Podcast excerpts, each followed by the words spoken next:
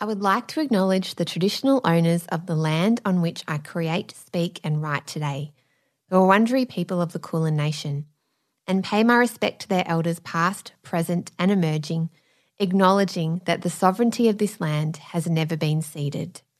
Hello, this is Tonts, a podcast of in depth interviews about emotions and the way they shape our lives. I'm your host, Claire Tonti, and I'm really glad you're here. Each week, I speak to writers, activists, experts, thinkers, and deeply feeling humans about their stories. And this week, I have a wonderful human for you called Lizzie Hu, who is many things a writer, noodle enthusiast, designer, actor, sports lover, rescue greyhound owner, and most importantly, a stand up comedian who is rapidly becoming one of Australia's most exciting new voices. Now, Lizzie only started doing stand up in 2017. And originally she did it to just to kind of gain some self-confidence and for fun. And it's safe to say that it worked out pretty well. Her story about that and what happened when she first did stand up is just glorious. She quickly found herself a New South Wales state finalist in the National Raw Comedy Competition after that and has since gone on to perform at the prestigious Just for Laughs Festival at the Sydney Opera House with her spot broadcast on Network 10 and Foxtel's Comedy Channel. In 2021, she performed at the Oxfam Gala to sold out audiences at Melbourne Comedy Festival and at the Sydney Comedy Festival as well. Now, I went to see her live, which is how I found out about Lizzie last year at the Melbourne International Comedy Festival, which is one of my favourite times of the year. Bloody love going to see comedy, and it's my favourite time in Melbourne. I always say to people, if you want to come and visit our beautiful city, that is the time. It's autumn, the trees are glorious, the weather is beautiful, and there's just the most ridiculous crazy humans walking around who are also so much fun. And there's always just incredible entertainers. So, Lizzie Hu's show is amazing.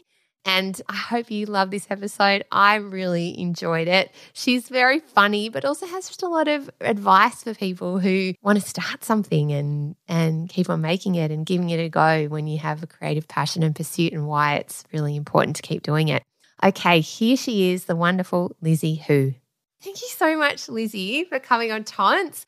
I went and saw you at the Melbourne Comedy Festival earlier in the year, and I bloody loved your show. It was so great. And then I went on a deep dive into your work.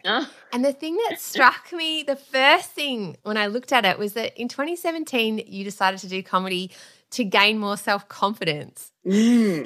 And I wanted to wanted you to tell us about that. Yeah. What, that seems like a really crazy thing to do to get more confidence. I know. And in hindsight, it is a little bit nuts. like, um, firstly, thank you so much for coming to the show. Appreciate that. But yeah, in 2017, so I'm 38 now. So I think I started comedy when I was what, 31, 32 ish but yeah, I, I sort of found myself, I just moved to Sydney. I didn't have many friends there and I was sort of losing my confidence at work. I don't know. I think it was a combination of being in a new city, being in a new job, probably not really liking the job and finding I was lacking a bit of uh, yeah, confidence in my role because it was like quite a new role for me. And oh, I was just like, like I know that I'm a confident person, but I just lost it, and I was like, I've got to get my mojo back. I've got to get this back somehow. And my rationale was, let's try this stand up comedy course and see what that does. Because in my head, I'm like, if I can do stand up comedy, I can talk to anyone. That was my rationale, which is insane. Um, but I was doing all these, like, I was trying to just put myself out there, right? I was trying to, like, do hobbies. I wanted to find a hobby or find something I was passionate about. And I kept doing all these courses at Sydney Community College. I did like a millinery course, sewing course, and then I would get their emails. And one email I got was, oh, try stand up comedy. You know, it's four Monday nights, very low risk. I was like, yeah, okay, let's try that. I like comedy let's do that. And I went along and it was like four Monday nights. It was so much fun. I like I had no idea about like I liked comedy, but I didn't know comedy. like I knew a few comedians, I knew a few Aussie comics, like the big ones, but I didn't know like where to go and see comedy. And this teacher that we had, he's like old school comic. Like he would even bring in like his little CD player and CDs of of different comics and like play them and it was just really fun and I really liked that part of it, like the theory part of it. But then at the end of the course, he put on a friends and family show and he's like, you don't have to do it. You may as well. Like you've done the four night course. You may as well like like he he looked over our scripts and stuff like that. So we had like, you know, a bit of a leg up going into it. And I thought, yeah, I may as well do the show. And so what I did is I this is the crazy bit is that I invited everyone that I knew to this friends and family show isn't that, that is so bold. That is, and I look back on that now and I'm like, what were you thinking? Like, so that is easy. Oh absolutely oh insane. So I invited, you know, my bosses, all my colleagues, like oh, wow. cousins, and like basically anyone that I knew in Sydney at the time to this show. And yeah, I had a really fun time. Like, it was a really it was a really fun show. And at the end, I was like, yeah, I think I might keep doing this. Hold, hold on, hold on a minute. So yeah. you're, you're telling me you'd never done comedy before? You did four yeah. sessions. You wrote a script. You invited everyone that you know, and then you did it, and it was fun. Like, yeah. what do you mean? So, it, I think the adrenaline rush of it all, like, you get such like a big stress, adrenaline kick out of a comedy show, especially your first time. So I think there's an element of like getting addicted to that rush in comedy. But yeah, I just I think after that gig I thought, oh yeah, this is this is really fun. I think this is a perfect way to like channel my creativity because I was thinking I needed something like my my job was pretty dry and prior to that, I'd had fairly creative roles at work. And I was like, I really need something to channel my creativity. And I thought, oh, this is this is great because it's like writing, which I like. And it's perform the performing part was the scariest bit for me. The writing part, like I could sit all day and write, that's fine. But yeah, the performing part was the scariest bit. But once I sort of got over that, yeah, I was like, oh, this is it's quite addictive. You must have been really good at it. Like you must have got a lot of laughs from the crowd and yeah, I did. in that way. Yeah, I did. Yeah, I did get laughs, but I realize now probably because I stacked the audience with like my friends and family. But it was just like I also stuffed it up. I think I just was really, I don't know, I think maybe I was really proud of myself. I remember the teacher coming up to me afterwards going, Oh, you should you should keep going. And I think I was like, oh, okay, yeah, all right, I'll try, I'll try and do more. But but even then, I was like, where do you do? What do you do now? Like, what are the next steps? Yeah. And so I just Googled basically, and even then, I was like, well, I'm not really finding much. But I did find um, an open mic in Sydney at the time, which I think was probably like one of two open mics at the time. There's a lot more now in Sydney. And I went along and it was it was pretty awful. like it was okay. Like the first one was okay. And then when I kept going to the next ones, next ones, I was like, oh gosh, I don't know about this. What am I doing? Like, what was awful about it? Yeah, it's just what they are. Open mics are a chance to just get things out of your mouth, basically. But usually, most of the people at open mics, it's like a lot of young male comics. And so, my jokes as an early 30s female did not get a reaction from the crowd, which is just young male comics and their friends. So, it didn't really, I was like, oh God, I suck. Like these jokes, that was like a one hit wonder night. These jokes aren't, I don't think they're that, that good. And it really like, I was like, oh, I don't, I don't know about this. But what I gave myself the challenge of entering raw comedy the following year. So that was 2017. And I thought, oh, look, I'm just going to do this raw comedy. And if I do okay in this raw comedy, I'll just keep I'll keep going. You know, that'll that's a sign sort of thing. And yeah, I ended up doing raw comedy. I got to the state final and I thought, yep, great. That's like a good result for me. It's a bloody amazing result having yeah. done open mics, done one in front of your friends and family, some open mics. Yeah. Wow yeah, a couple of open mics. And then after the open mics, I was like, I can't do open mic again because it's just not doing anything for my confidence. So I literally like practiced in my lounge room. That's that's what I did. And then yeah, did raw and I think after you people see you at raw and I didn't know anyone and I'm so glad I did raw when I didn't know anyone because it is like a big deal. Net like now that I know comedy, people talk about Raw like it's like it's too much of a big deal, to be honest. And I'm glad I did it when I didn't know anyone. So I did, yeah. And after you do it, people see you. And they're like, oh, you want to come and do my room? So it was like a good thing for the resume, I guess. Mm-hmm. And then from then on, I just, yeah, I, I think I had more confidence to just, yeah, put my myself out there and ask room runners for spots and stuff like that. Did you find that the audience of Raw was like more gender balanced, I guess, or with people that mm. would resonate more with the jokes that you were telling? Is that why you think it oh, yeah. in a different way? Yeah, yeah, hundred percent. Like it was like a normal audience. It was very much like a, a general public, people in the competition who brought their friends and family, and yeah, it was definitely just a normal regular crowd. Yeah, who would want to come to comedy. Yeah, and I still like I still open mic now. I still encourage people to do open mic just because it's like it's good good for the soul. I think looking back, like as as petrifying as it can be, it's like for me, I think it's still important to do. Mm. Do you think that the scene is starting to shift? Like those open mics and that kind of culture of young blokes primarily probably mostly white guys too, I would assume.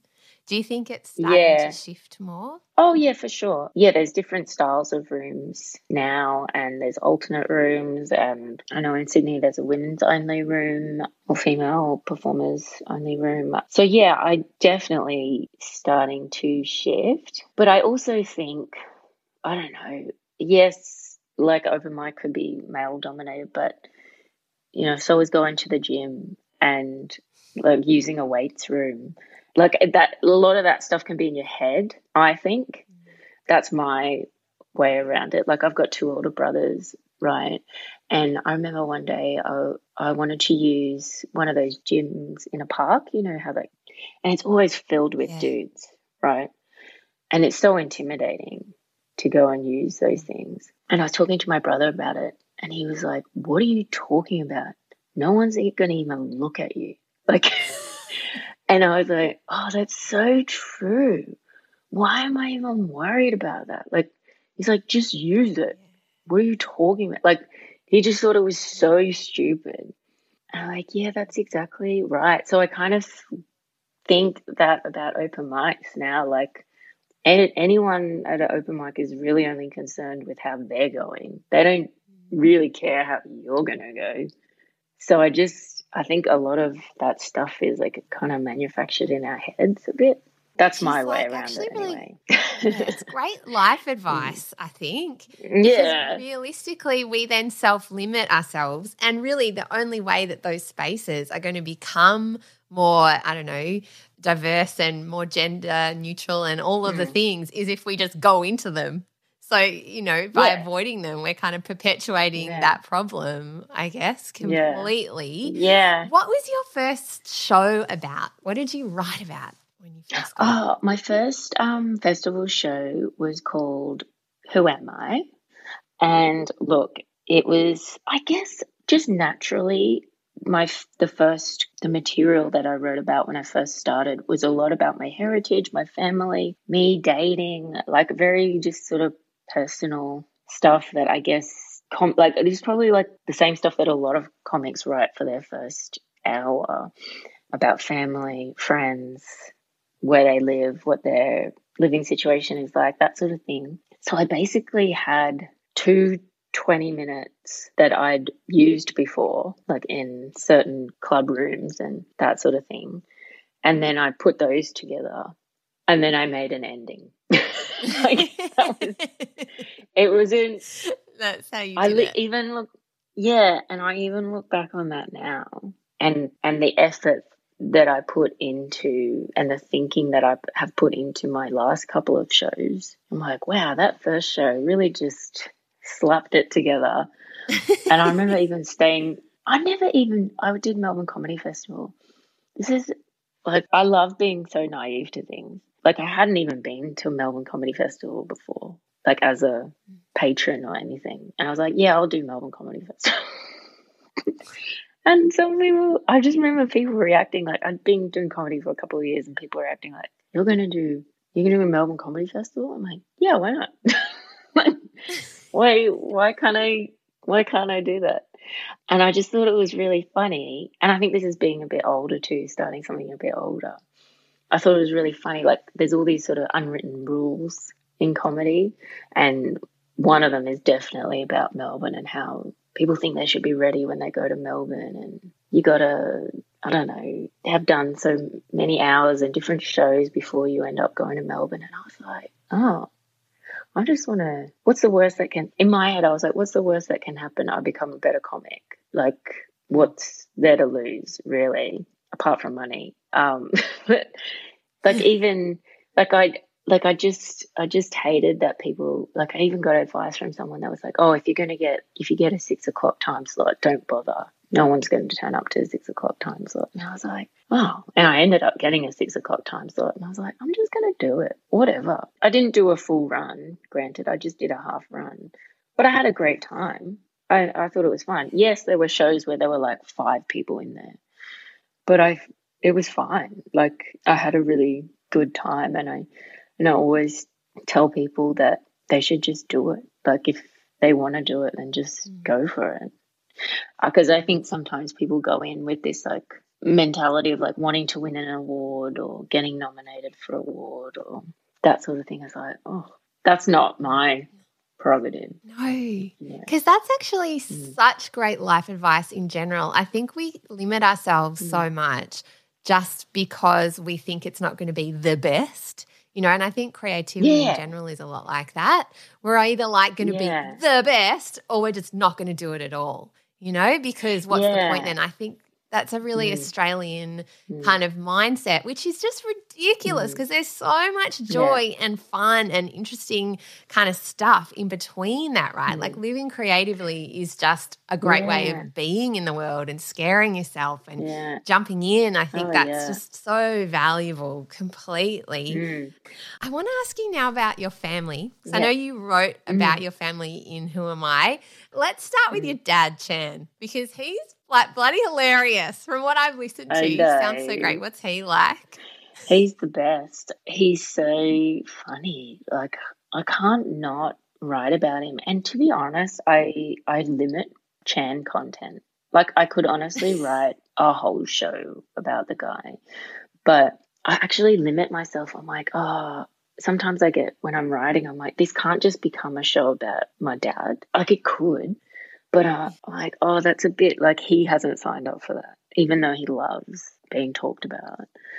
But he's got like, there's so many stories I could tell about him, and I will eventually. Like, I was even toying with the idea of one show, just having all the stories about him in a hat and just like choosing one. Like the audience yep. has to just like draw out one. I'm like, okay, this is the story we're going to do tonight. Could you do that Which for I might now? do one day. Could you choose one? he's just a funny guy. Like he's, I don't know. I think looking back now, okay, this is a funny one. Like some, sometimes I tell stories about my family, and people go, "Ooh," like I think they're funny, and people are like, "Oh, do you have trauma from that?" um, but I remember when we were growing up, like he was at everything. Like he was like the best, the best dad. Like he would, he ran his own business, and so he could run his own time. But he would pick us up from school, drop us off at school, take us to all our training. He'd always he'd watch our training, he'd watch our games, like he was there at everything. But this this is a story about like when at night he would dress up this like man, like a pillow man on the toilet. So if we went to the toilet in the night, we'd be like scared. Like we'd be like, oh my god. so you'd have these like pillow men like with pants on and a shirt and like a football head. And it was just terrifying. Like we go to the toilet at night and there'd just be this dude sitting on the toilet. And he and he would just I don't know what was going through his head, but he'd just be like waiting for us to scream or like to be terrified. But that was our like we were always pranking each other and always joking in our house. And that was his prank. But I look back on that now, I'm like, that's actually like pretty scary. yeah. like his intention was to scare us. Yeah. Oh yeah. For his anyway. own joy and amusement. For his I own, love that. Yeah. Oh my god! Just because that the the great part about that is the pointlessness mm. of it too. Like, there's no other yeah, reason like, to do that other than he's lying in bed going, "Oh, that's awesome." Yeah. Oh, I'm gonna play a trick on my children. There's like, yeah, yeah. I just and I think back there, I'm like, wow, that's that's weird. that's what did strange. he teach you?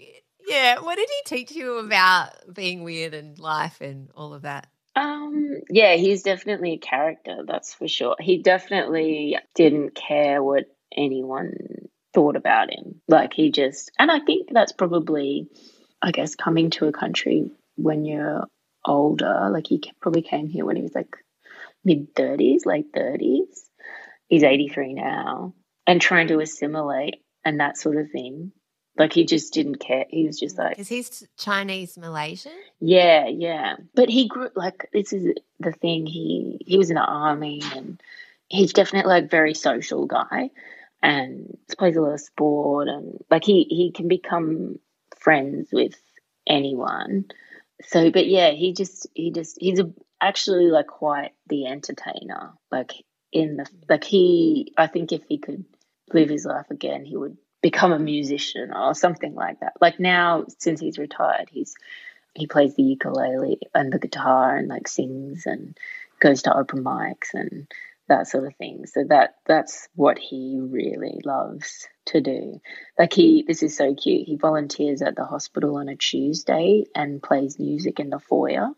And he just plays like all it's so cute. And he lives for that day. Like during COVID, when he couldn't go to the hospital, he was just so upset. Like he just hated that he couldn't go to the hospital. And now, like he's just like, "Yep, Tuesdays is my day." And he goes there, sets up his little amplifier and everything, and goes there so early. And they all love him there. And people like donate, like he gets donations. And the other day, he was saying that someone gave him fifty bucks, and he was like, "Wow, someone gave me fifty dollars." And he don't, he gives it all to the the hospital. But yeah, it gets a real kick out of that. Yeah, being the showman mm. and connecting with everyone. And, oh yeah, God, yeah, yeah. He loves so, that. Yeah, that's so gorgeous.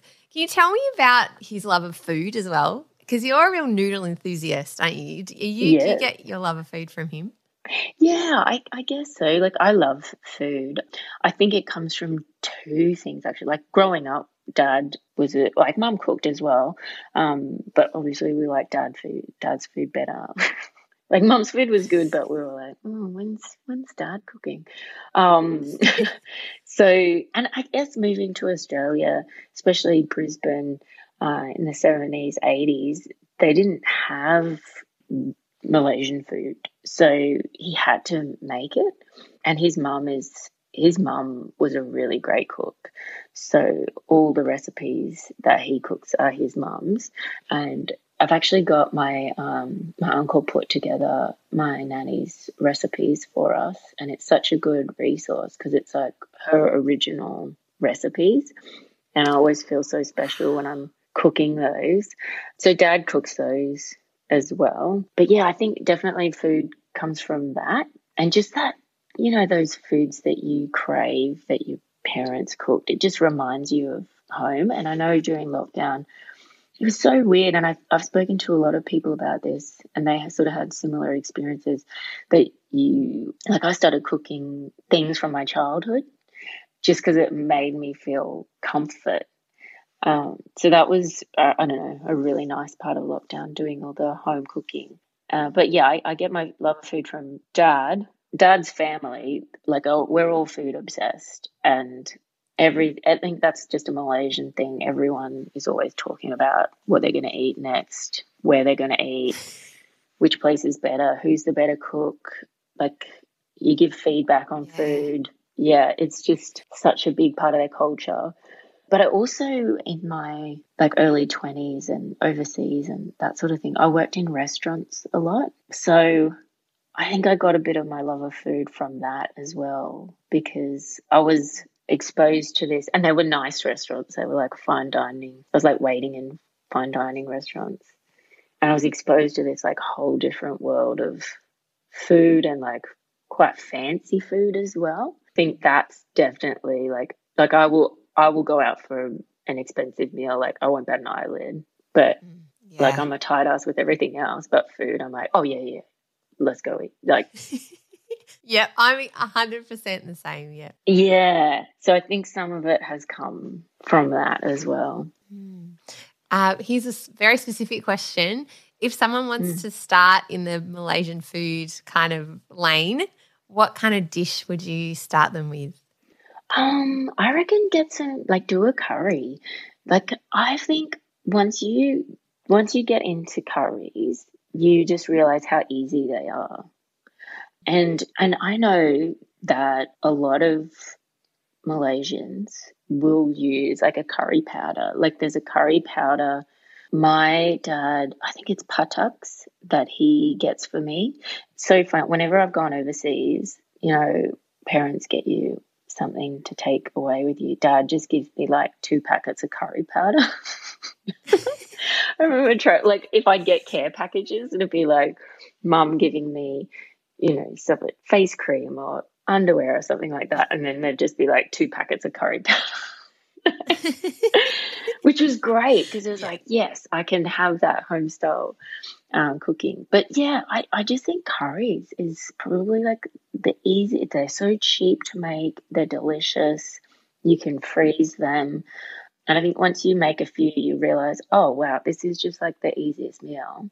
And once you get the taste for it, you can. I think that's the hardest part is adjusting. You know, like you see on MasterChef where they're like, oh, it needs more that I think that's the hardest part. Yeah.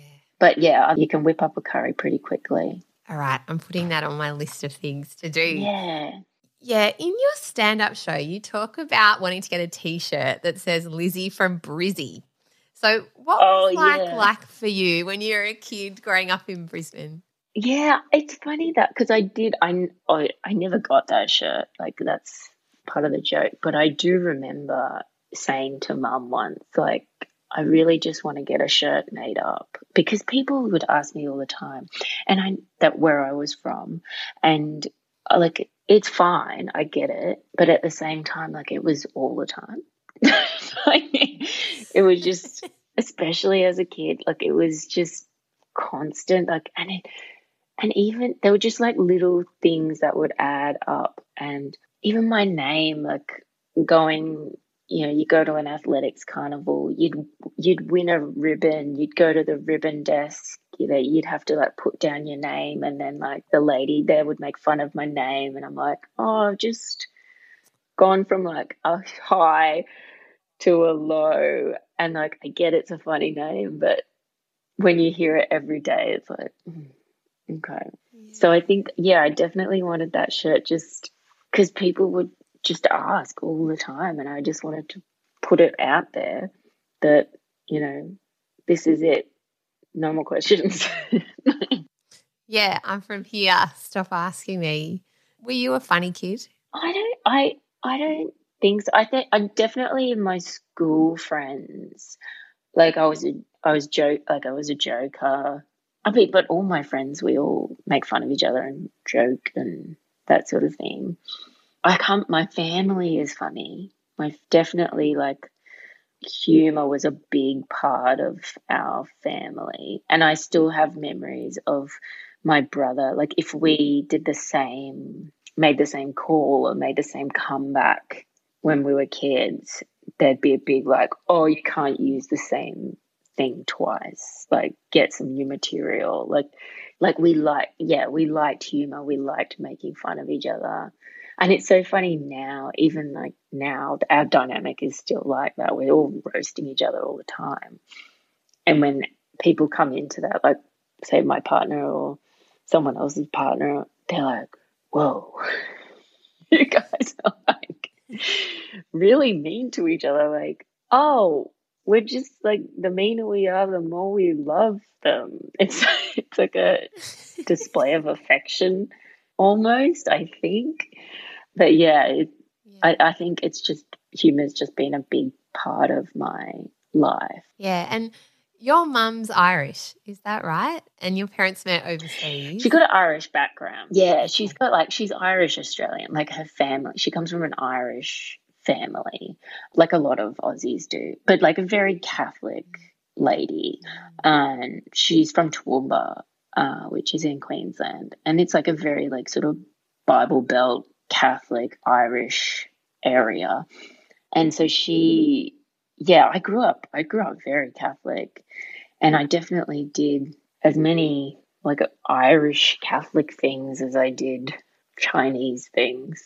Probably even more Catholic. Like I went to Catholic schools, I went to mass every Sunday. Not that dad did, it was just like me, my brothers and mum and dad would never go to church except Christmas. So yeah, I definitely have that like grew up with a lot of Catholic guilt, um, like the school, the school thing, and I mean, I wouldn't change it now. It was one of those things. Like Mum always said, you have to have to go to church uh, with me every weekend until you're 18. That was that was the thing. And as soon as I turned 18, it was like, I'm out of here. Um, and I look back on that now and I'm like, oh, yeah, that is. And when I go to church now with mum at like Christmas or something like that, it's such a foreign concept now. And I think, wow, can't believe this was like part of like my everyday. Everyday. Yeah. It, like it, you know, whether it be at school or going to church, and like every day, like there was some Catholic thing in it yeah, yeah. Was, I grew up super yeah. Catholic too. It's yeah, very much a part of my childhood. I so resonate with the guilt and the things. I mm. also do, and I'm curious if you agree with this, have some things I'm really grateful for about that upbringing, even though now I don't go to church anymore. And I know that's hard to wrap mm. your head around because there are like just the patriarchal, horrible discrimination mm. stuff and lots of mm. not great things. Yeah. But what are some things that you have learnt from that being Catholic? Oh, I definitely, I would like my view on social justice. I definitely think comes straight from mum, comes straight from my schools.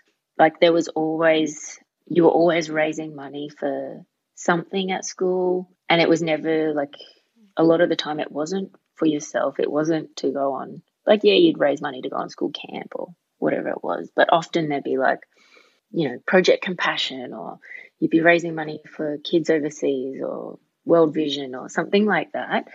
So I definitely, and I remember in high school, like we always had a sorry day at high school. There was always a lot of deeper conversations going on, and I think that is very much to do with the religion side of things. Also, the guilt side of things. It was like, just remember, girls, you've got it good. you know, look at all these people doing it.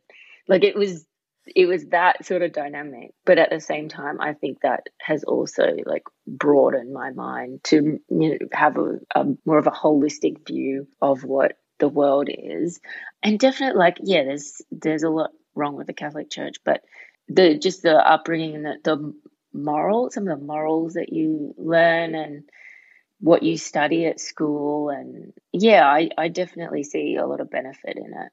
Mm. here's a question. Mm. where did you kind of get your first ideas of womanhood and what it means to be a girl in the world? Oh that's so interesting because when i was i was very much a tomboy. I know you shouldn't really say tomboy now but that's what i was. Like i had two older brothers.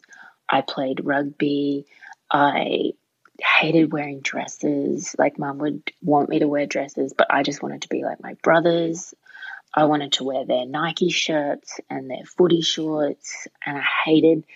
And I think that was like an equality thing. Like, I just hated the idea of like, why do I have to wear this when they can just get away with wearing that? Like, I just did not care for anything girly. Like, I hated it. Like, it was almost like, don't pigeonhole me into this girl thing. And I was like that, like, even in high school, uh, like, very sporty kid. I played hockey up until a few years ago. Like, yeah, I just didn't, I was just, yeah, I, I didn't, like, I like looking nice, but I don't, like, especially during school, I didn't feel like I needed to yeah, wear skirts or like dresses or anything like that. Like for school formals and stuff like that, I did. But mm. even now, if I'm wearing a dress, mom's like, oh, wow. Like it's such a big thing for her. It's like, wow, you're wearing a dress. It's like, yeah, what? so I don't know. Like womanhood is, yeah, that's a sort of weird one. I guess going to an all girls school, that's, it's such a, you've had the same experience, but you've very much it's so out in the open everything. Like my friends and i like we shared everything though. And it was just like every detail. So you know whether it's something like uh, your body your body changes and all those like weird high school feelings and boy feelings and all of that sort of stuff like was very much an open book. And i think yeah i think that's probably having those experiences growing up because I didn't have sisters, like all my school friends were kind of like my sisters, I guess, would be my first experiences of I don't know, sharing womanhood and talking about it. Because like be having a Catholic mum never spoke about any of that sort of stuff.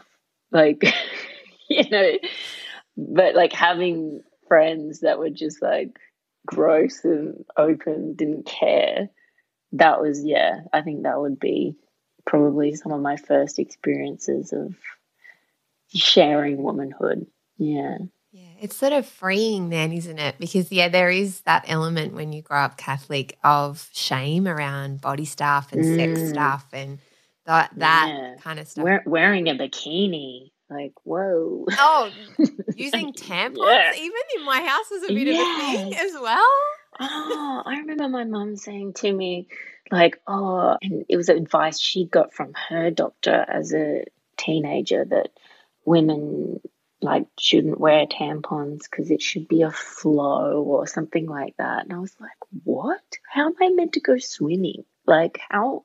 Yeah. It's wild. It is mm. really wild, isn't it? How did the world respond to you being, uh, for want of a better word, a tomboy and really mm. sporty mm. and funny and, mm. you know, all of that? How did you feel like the world responded to you? Yeah. I mean, in school, like, especially being like an Asian kid, but sporty, not that common. And I think I avoided a lot of, you know, maybe like racism, prejudice, or whatever, because I was sporty. Like, I, I think sports are a real great equalizer and that sort of thing. And I, like, I had a lot of friends at school.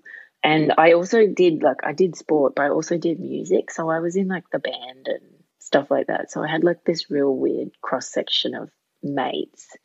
And I think that's something I've noticed about myself in life. Like I have this habit of being the all rounder in any workplace I've gone to, any sporting team I've been in.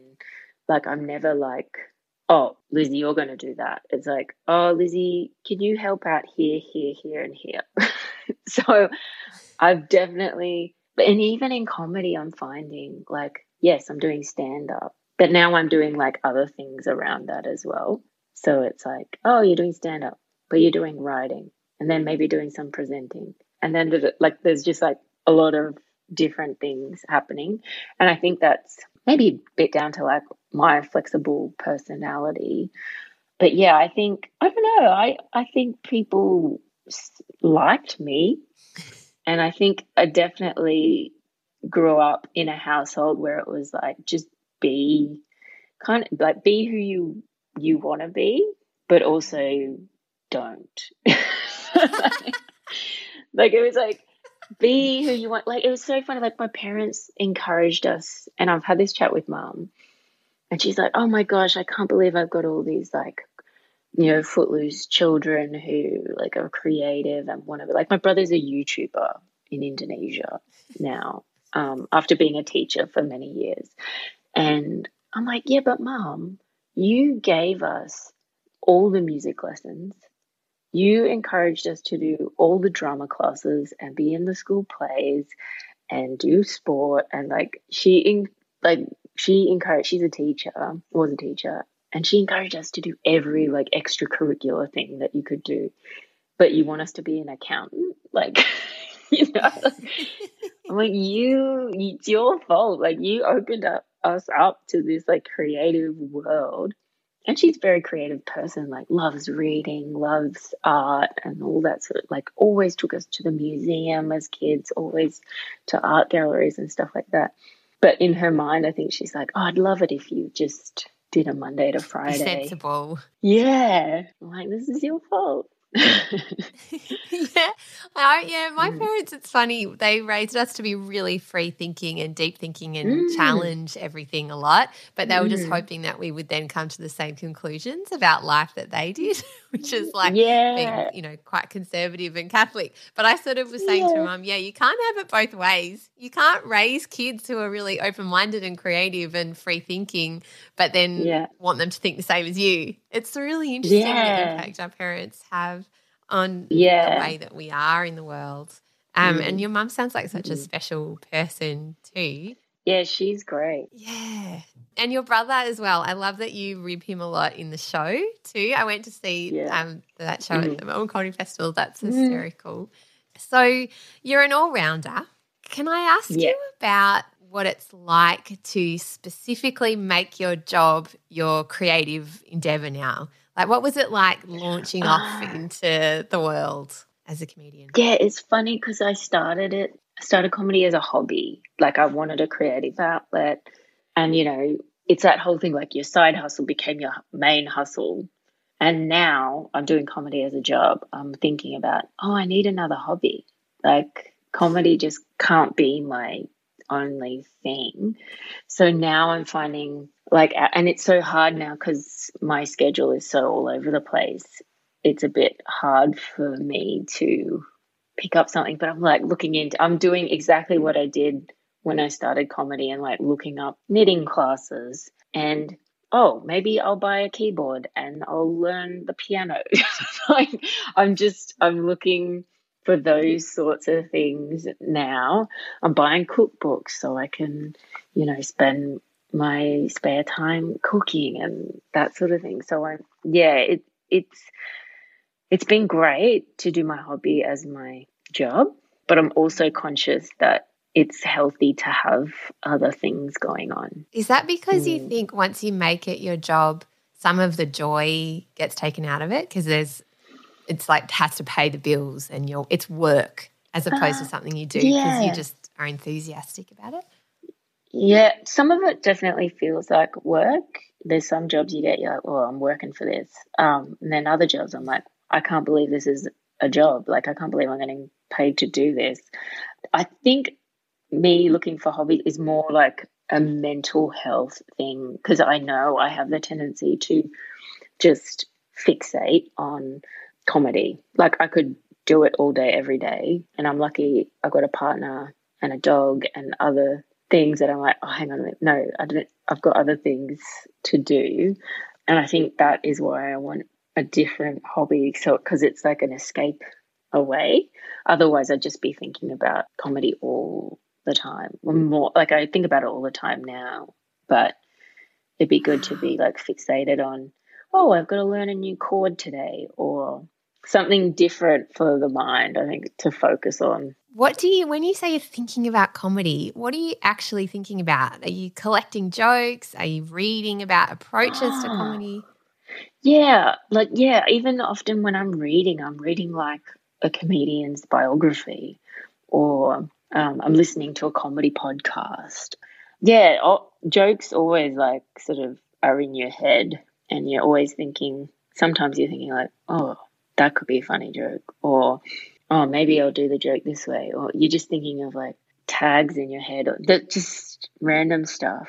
Even when I'm watching TV, sometimes I'm like, I'll say to Paul, my partner, I'm like, oh, let's watch this show, and he's like, is this about another comedian like wants to make it? And I'm like, oh, actually, yeah, like there's just so much they're all like I watch specials on Netflix and Can you give us a couple yeah. of your favorite comedians at the moment? Yes. I mean, I love Maria Bamford. She's definitely one of my all-time favorites. I mean, I love Ali Wong as well. And Michelle Wolf, I've always been a huge fan of. And I remember seeing her show at Melbourne Comedy Festival and just being like blown away. I was like, wow, that was the best show I've ever seen. Yeah, I would say they're my like top my top three. What is it mm. that you look for in them? What is it that blows you away by their work? I think they're just so clever. Like and they've they've worked so hard at their jokes. Like you can really see the work that's gone into their jokes. And I just, and they're just such efficient writers. There's no like waffle or fad or anything like that. They're just like, boom, here's the joke which is weird because like a lot of some of my jokes can be like quite story based but yeah i i always and i know i think maybe that's the thing i because my a lot of my jokes are quite story based they start out with a lot of fluff and irrelevant stuff. And then i look to these amazing joke writers that are like very succinct and efficient and to the point and i'm like oh no i need to be like that a bit more and i trim down my stuff but yeah, I think they're the, they're definitely the ones that I love. Mm. What would be your advice to people who want to write comedy? What are some of your best tips and tricks? Just go for it. Like if you've been thinking about it, a lot of people come up to me and go, "Oh, I've been thinking about doing comedy." I'm like, "Just start." Like you just have to do it. It's one of those things that like I was like this, I was like practicing in my lounge room I'm like, that's not really going to get you anywhere. You just have to keep going. And I think putting little challenges in front of yourself, that's what helped me. I need like a deadline and putting little sort of challenges like, oh, I want to do this room by this point or something like that would be good. And then just, yeah, watching comedy, listening to it. Um, there's no right or wrong way how, how you do it and a lot of people like write differently. Some people just never write anything down. They just write in their heads and say it on stage. Uh, whereas I have to write everything down and then say it and look over it and like really pour over it. But yeah, just you just have to keep going. You just have to like mm. do it, even if it's not very good. You just have to keep chipping away. I think that's something I really learned. You talked earlier about that sort of idea of perfectionism and it's sort of unachievable really. And i think that's the best thing about comedy is like you can never be you can never finish it. Like you're always you'll always be able to get better at it. And even if you've been doing it for like 30 40 years you could have you could be like the worst in the room one night. So mm. yeah.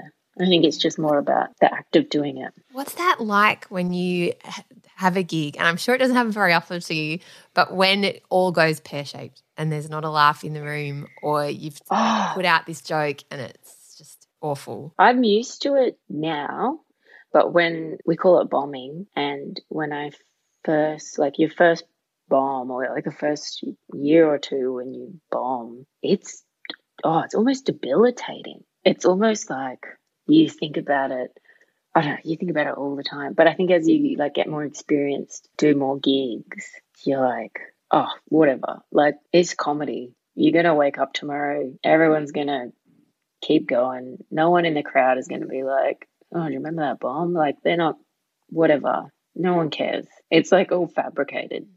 So I think, yeah, I'm I'm used to it now. I'm over it, which is it's it's good and bad thing. Like, yeah, I just don't feel like I know when it's gone badly, but I'm like, mm, I'll just come off stage and be like, mm, that wasn't great, and then that's it. Move on. Move on. I mean, if maybe if it was like a high stakes gig, like if I bombed at the gala or something like that, I'd feel, I'd probably feel a bit different and be like, oh my God, that was terrible.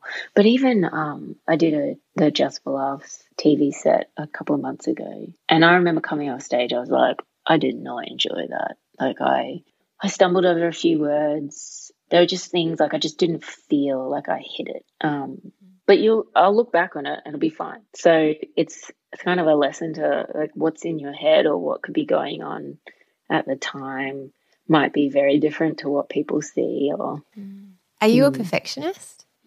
No, like I want to do I like to be good at things, but I'm definitely not I've no, I'm not a perfectionist. Um, I'm very much I'll get to a point and be like, yeah, that's good enough. Like I I could be pushed more. And that's why I love, uh, I have a director for my festival shows, which is great because he pushes me more. Like when I'm ready to be like, oh, that's enough. I'll just tap out of that one. That's good to go. He's like, uh, maybe. I'm not. Like, he'll say like, oh, maybe have a think about this one a bit more. And yeah, I appreciate that extra push. Mm. Do you? This is uh, this is probably a horrible question to ask, but do you ever feel pressure being a woman in comedy? Like you've got an extra thing to prove, or do you think um, that industry's moved so far from there? Yeah, I I think it's yeah, I think it has moved on from that. But if you're the only woman on a lineup, which still happens, yeah, you feel like you're like, oh, you don't want everyone to the audience to leave being like, well, the woman wasn't funny. Like, then you feel the pressure of representing all women. But yeah, I do, I do feel like it's changed so much. But then, yeah, every so often, what was the not like? It used to be you'd be like one of two women on like an A person lineup, and that really doesn't happen much anymore. Like on the weekend, last weekend, I was on a all female lineup, but it wasn't it just worked out that way. It didn't, it didn't, mm. it was just that. And the MC that we got was like, oh, do you want to, do you want me to say that it's an all female lineup? We're like, nah, like it's just, this is just it. Like no one's going to notice that it's an all female. Yeah. So, yeah. I think a lot of it's changed a lot. Yeah, it's sort of that idea of being allowed to just be a person and a human mm. as opposed to having to have any kind of overlay about um, I don't know, being a woman or being part Chinese yeah. Malaysian or, yeah, you know, yeah. wouldn't it be great if we can all just show up, show up and just do our thing because mm. that's who we are and not for any mm. of those other kind of agendas. Yeah, it's yeah. it's quite interesting. Um, mm. It strikes me that you are someone who is enthusiastic about many things and about life. Why mm. is that? Why are you so enthusiastic about, you know, everything, pushing forward, doing things, um, making things? Yeah, it's so. It's definitely it's certain things like I get, and this is. I think this is a who thing. I don't know, but I get like fixated on stuff, and I be like, oh, and comedy is one of those things where I could just like spend the whole day doing it or cooking. Like I'll really get into the zone with that. But yeah, there's certain things I'm just definitely not into. but I do like to, like, if I'm like, I love traveling. I love like exploring. And, you know, when someone says, Hey, you want to do this? I'm like, often the person that's like, Yeah, I do. I'll, often I'm not like the leader. I don't, I don't come up with the ideas, but I'm that, I'm the person that's like, Yeah, I'll come and do that with you. So, mm.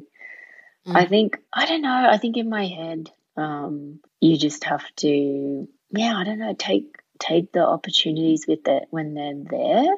Like if you're gonna, if I'm gonna go and travel somewhere for a gig, like I want to do all the cool things in that city or all the yeah, I just don't want to like go and do the gig and go home. You want to just do all the cool things in life yeah. in general. I think that's really great life advice. Jump in, do yeah, all the do, cool things, yeah, do the cool things. see what happens. Yeah, because you just like you, you just never you never know what's going to happen in your life. Like I've had a few things recently where like an old boss of mine passed away, and another guy I knew in high school passed away, and I was like, wow, like you just never know. So you may as well do it.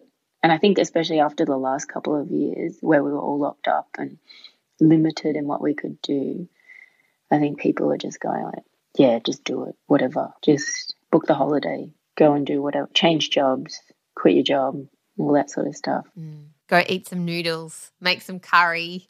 Yeah. Go build a man out of a pillow Mm, your kids. Yeah, yeah. yeah. Thank you so much, Lizzie. I've really valued this conversation. Oh, thanks for having me. So yeah. much. It's been so interesting. What's next for you? What are you doing next? Well, I'm just gigging around and sort of at that time of year where you start preparing for next year. Like I had a meeting last week about what do I want my poster to look like. So this the festival cycle is ramping up again. So all the comics now are sort of in this phase of like building shows, testing material, that sort of thing, so that when festival season starts early next year, we've got stuff to tell. yeah, which is exciting. It's a good time of year. Mm. Yeah. Do you get nervous about preparing that, or is it fun and absorbing? And- it's fun. It is nerve wracking though, because a lot of the time you're testing like new stuff and new ideas, and that can be daunting, but also a lot of fun. Because if they work, if the idea works, then it's like, yes, it's a good feeling. Yeah. Mm, yeah. Here's my last question. What mm. do you rely on? What habits, what mindset do you rely on to be a comedian and be a working creative? Um, I think a book that was really inspirational to me was that Elizabeth Gilbert book, Big Magic. Have you ever read that? Yeah. Yes, I love yeah. Book. So I think I read that when I, in my first year or two of comedy, and it really struck a chord with me because I was like, yeah, and how she talks about the idea that you know you've got to be this like starving artist type person to be a creative, and she's like, no, I I'll write 200 words of my book in a coffee shop before a meeting, like. It's just something you have to fit into your life if that's what you want to do. It's not going to be this like magical moment in a retreat that you go to every year It's just going to be part of your everyday. And I think that's super important message because it's a lot of work. Like there's a lot of work and normal boring admin stuff that goes into a creative job, I think. And I don't know, what one thing also is just turning up and not like doing a good job, but not you don't have to be the best at it. You just got to be consistent. Mm. I think that's important. That's the best advice I think I've ever gotten. You touched on it too, um, mm. to just keep going, which sounds like mm. the simplest advice, but is actually the hardest, I think, to yeah. do. And I think that's super valuable. And that it's so funny you bring up Liz Gilbert's book Big Magic because I'm reading it again mm. at the moment. I find I pick oh, that yeah. book up every yeah. few years and I have it by yeah. my bed because sometimes I just need a friend to be like, stop taking yourself so seriously. It's fine. Yeah. Relax, you know? And, and she so uses joyful. that. It is. And she uses that example of her friend who just, uh, she ice skates. Like she did it when she was young and she's just picked up ice skating for a creative outlet. And now like you know a lot of her anxiety is gone or her depression is gone or something. And i'm like yeah that's it. Like you don't have to do a creative thing for it to be your job or anything. It's just if it makes you feel good. Yeah but i love that book. I really enjoy it. And often she's got a podcast too like that i often yeah listen to when i'm a bit like but yeah that's a really good one do you read. still feel a bit so do you still feel a bit Meh sometimes about it all like do you have those moments where you go, oh God, this is all embarrassing and not good and I'm terrible and everything? Yeah. Oh, yeah. 100, like all the time. Even at gigs, like gigs can still be so terrifying. When you rock up, you're like, oh gosh. And in your mind, you're like, oh, they're all younger than me. They're not going to like me. Uh, and yeah. But then, then other times you find that you like judge judge the audience too much before you even get started and you're like oh that was really fun but yeah there's definitely times where i'm like oh i don't want to do this i don't feel like doing this and you just have to do it which i think is important lesson as well doing something when you don't feel like doing it Yeah. Yeah, that's the. I think that's even like with the gym, right? It's very rare Yeah. that once you're there, you're like, "Oh, I wish I didn't come to this hellhole." Like Yeah. you're usually just in it by that point, Yeah. aren't you? But um, it's the it's that weird hurdle between having to actually go to the thing and do the thing. Yeah. that's the most terrifying. Yeah. Yeah. Yeah, that's Completely. right. Mm. Yeah, Well, thank you so much for your time, Lizzie. Oh, my pleasure. I'm really Thank you for excited to having see your new show. Oh, you Yeah. are so welcome. I'm really excited for your new show for next year. So you'll be at the Melbourne Comedy Festival and people can follow you over on Yeah. Instagram. Is that probably the best way to follow Yeah, that's probably the best place. Yeah. Thank you. Oh, thanks for having me. You've been listening to a podcast with me, Claire Tonti, and this week with the wonderful Lizzie Hu. For more from Lizzie Hu, you can find her on her website, Lizzie Hu, that's com, where you can find links to her upcoming shows, her Instagram and social media, and also you can just go and watch some of her comedy too. She's got lots of beautiful videos up there as well. So I highly recommend going to check out her stuff. She is definitely one to watch on the comedy scene here in Melbourne. Now, for more from me, you can head to clairetonti.com where everything I do is. And you can also head over to Suggestible Podcast, which I make with my husband man, James Clement, and that comes out every Thursday where we recommend you things to watch, read, and listen to and make fun of each other along the way. And it's a whole lot of fun. So I'd love you to check out Suggestible as well. And I haven't told you about this, but I am also writing an album of music. And I just finished this week, I think, the last vocal for it. It's been a huge undertaking and a massive lot of nerves and excitement and a joy to actually make some art that I've been wanting to make probably for my whole life, really. So I can't wait to share some of that music with you. That will be coming out in January, the first single. And there is a live show coming up. Tickets aren't on sale yet, but if you want to put in a save the date, it's on the 12th of February at 3 p.m. at the Wesley Anne in Northcote.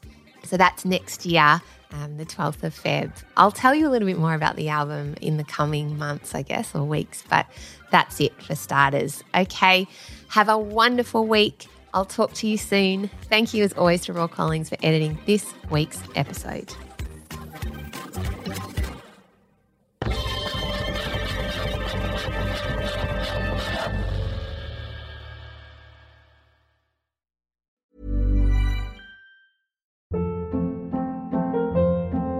Hold up. What was that? Boring. No flavor. That was as bad as those leftovers you ate all week. Keke Palmer here, and it's time to say hello to something fresh and guilt-free. Hello Fresh. Jazz up dinner with pecan-crusted chicken or garlic butter shrimp scampi. Now that's music to my mouth. Hello Fresh. Let's get this dinner party started. Discover all the delicious possibilities at hellofresh.com.